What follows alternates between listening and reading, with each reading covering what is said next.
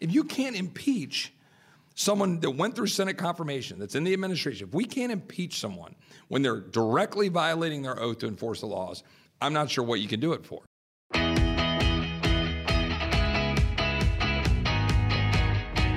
This is the Daily Signal podcast for Monday, April 24th. I'm Virginia Allen, and that was Texas Congressman Chip Roy. If America's southern border is to be secured, Congress must use the power of the purse to bring the president to his knees and sit at the table. That's according to Roy. Roy is calling for Homeland Security Secretary Alejandro Mayorkas to be impeached and held accountable for the crisis on our border. Roy joins me today on the podcast to explain the case to impeach Mayorkas and what Republicans are doing to secure the border. Stay tuned for our conversation after this. This is Mike Howell at the Heritage Foundation. I know how the left and the deep state operate because I've seen it from the inside. When I was working for the Trump administration, I learned how the left made our lives miserable and how they continue to think they can play by their own rules. Well, now we're taking all of these tricks and tactics that were deployed against the Trump administration and turning them against the Biden regime. Through the work of the Oversight Project, we're exposing the left for what they are and embarrassing some actors responsible. We're using strategic FOIAs and fearless litigation to force these bureaucrats to deliver documents they'd prefer to never see the light of day. But for our work to be successful, we need patriots like you to stand with us. You can take action now. Visit heritage.org/oversight to learn more. There's no time to waste.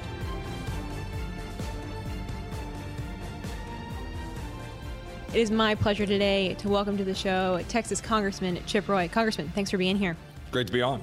About a year ago, you asked under oath uh, Department of Homeland Security Secretary Alejandro Mayorkas if he had operational control of the southern Yeah. border. He said yes. Now, just recently, Representative Dan Bishop asked Mayorkas that same question, and Mayorkas responded that under the definition of operational control, it's impossible to really meet that definition, that no one has ever met that definition of operational control. Your response?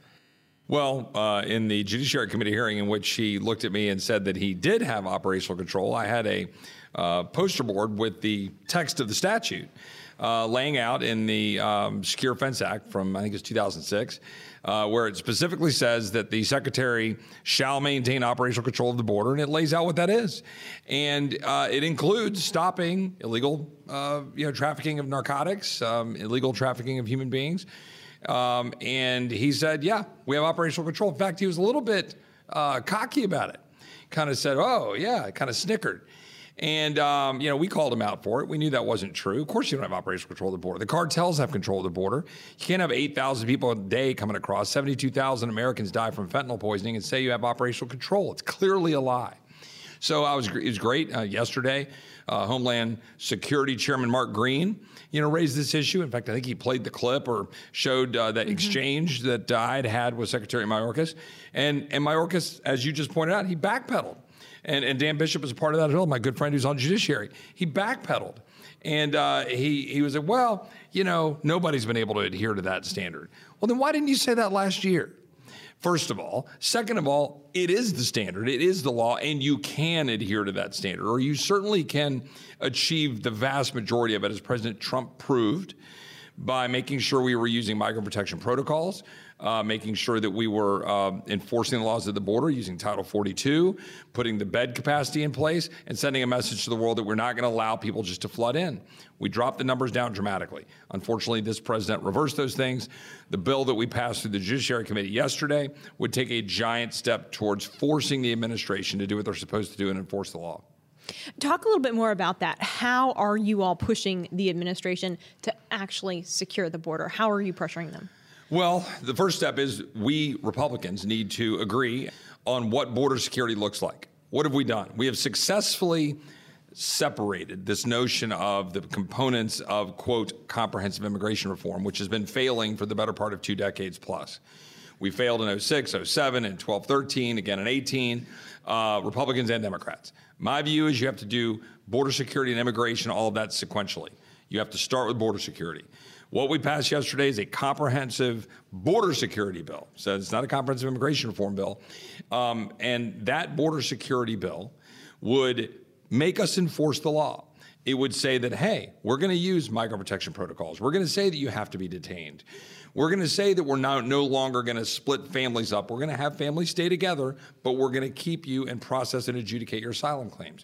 We're going to tighten asylum claims down to make sure that you have to claim them at a port of entry or that you can't claim them just for being a part of some social group as opposed to a specific credible fear of persecution for your religious beliefs or political beliefs. All of that will send a very loud signal that we're serious about border security. And there are very specific provisions in there that would give the Secretary Title 42 type authority without a pandemic and a mandate that you shall not release.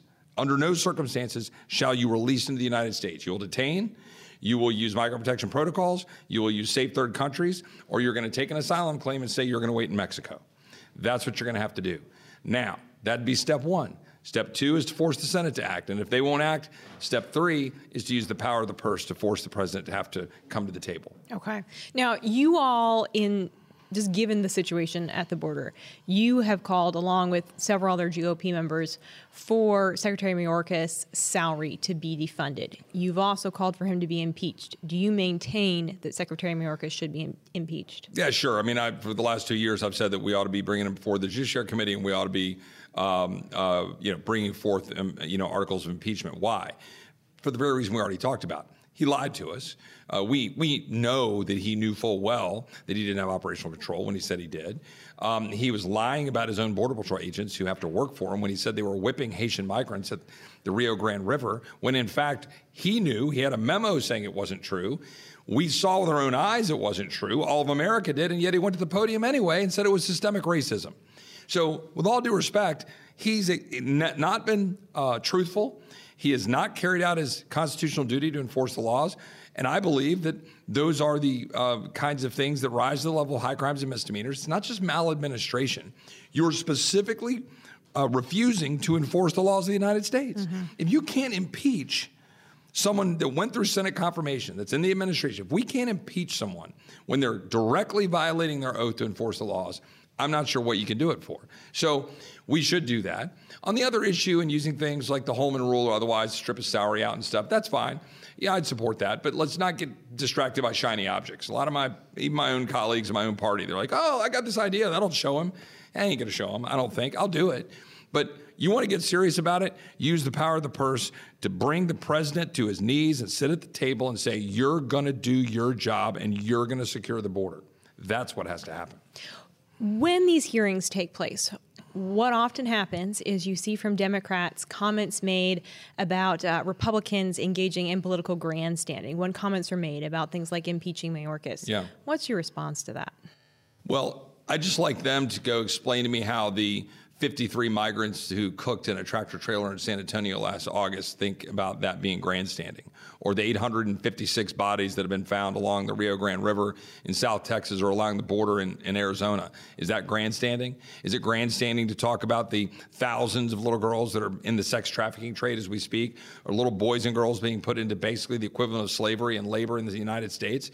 Uh, while we empower cartels and while China gets uh, enriched, running fentanyl into our communities with 72,000 dead Americans, including at least five or six in my own Hays County ISD who have died in the last six months. If that's grandstanding, to try to protect those individuals, protect migrants, protect Americans, stop cartels, and stop China, then accuse me of grandstanding all day long.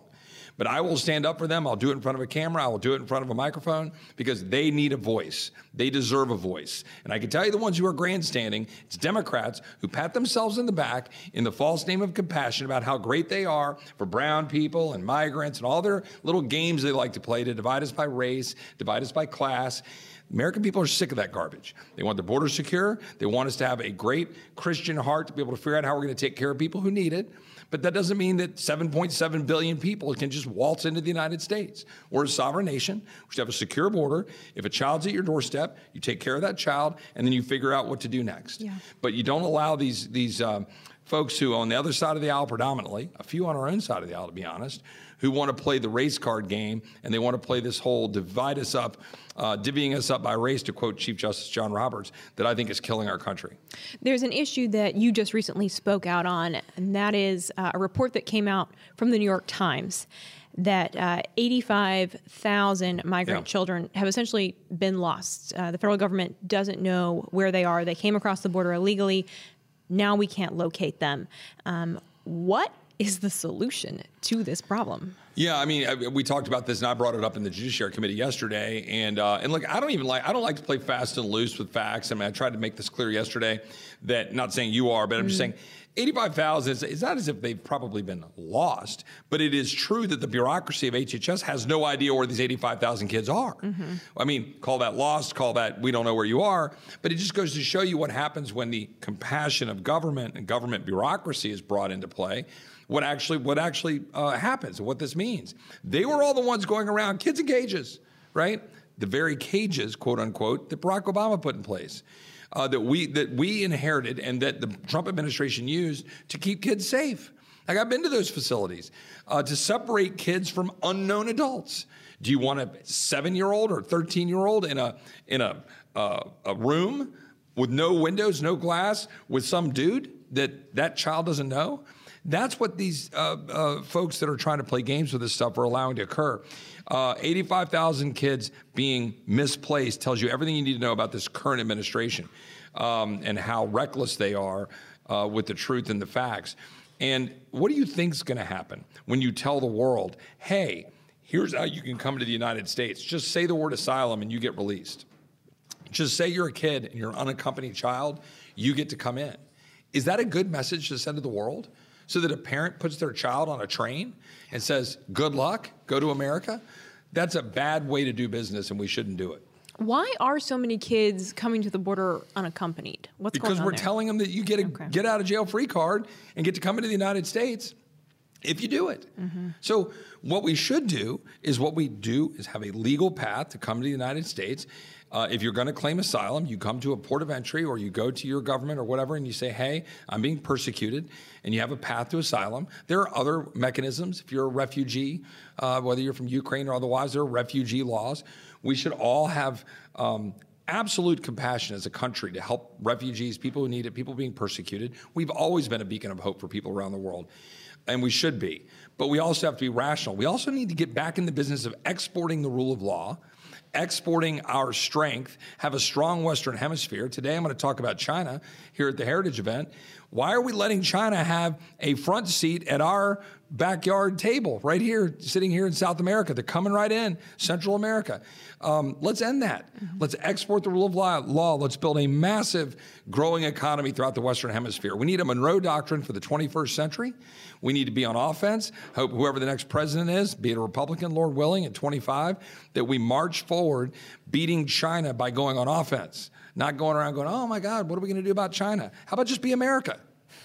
Speaking of China, I want to read something uh, that you recently said. You you said my colleagues on the other side of the aisle bury their head in the sand and refuse to acknowledge the crisis at the border, which is empowering cartels, which is empowering China, which is causing migrants to die, which is causing Americans to die. Why do you say that the current crisis on our southern border is empowering China? Uh, because it is. I mean, the fact of the matter is, we know that 90% of the precursors or the finished product fentanyl is coming from China.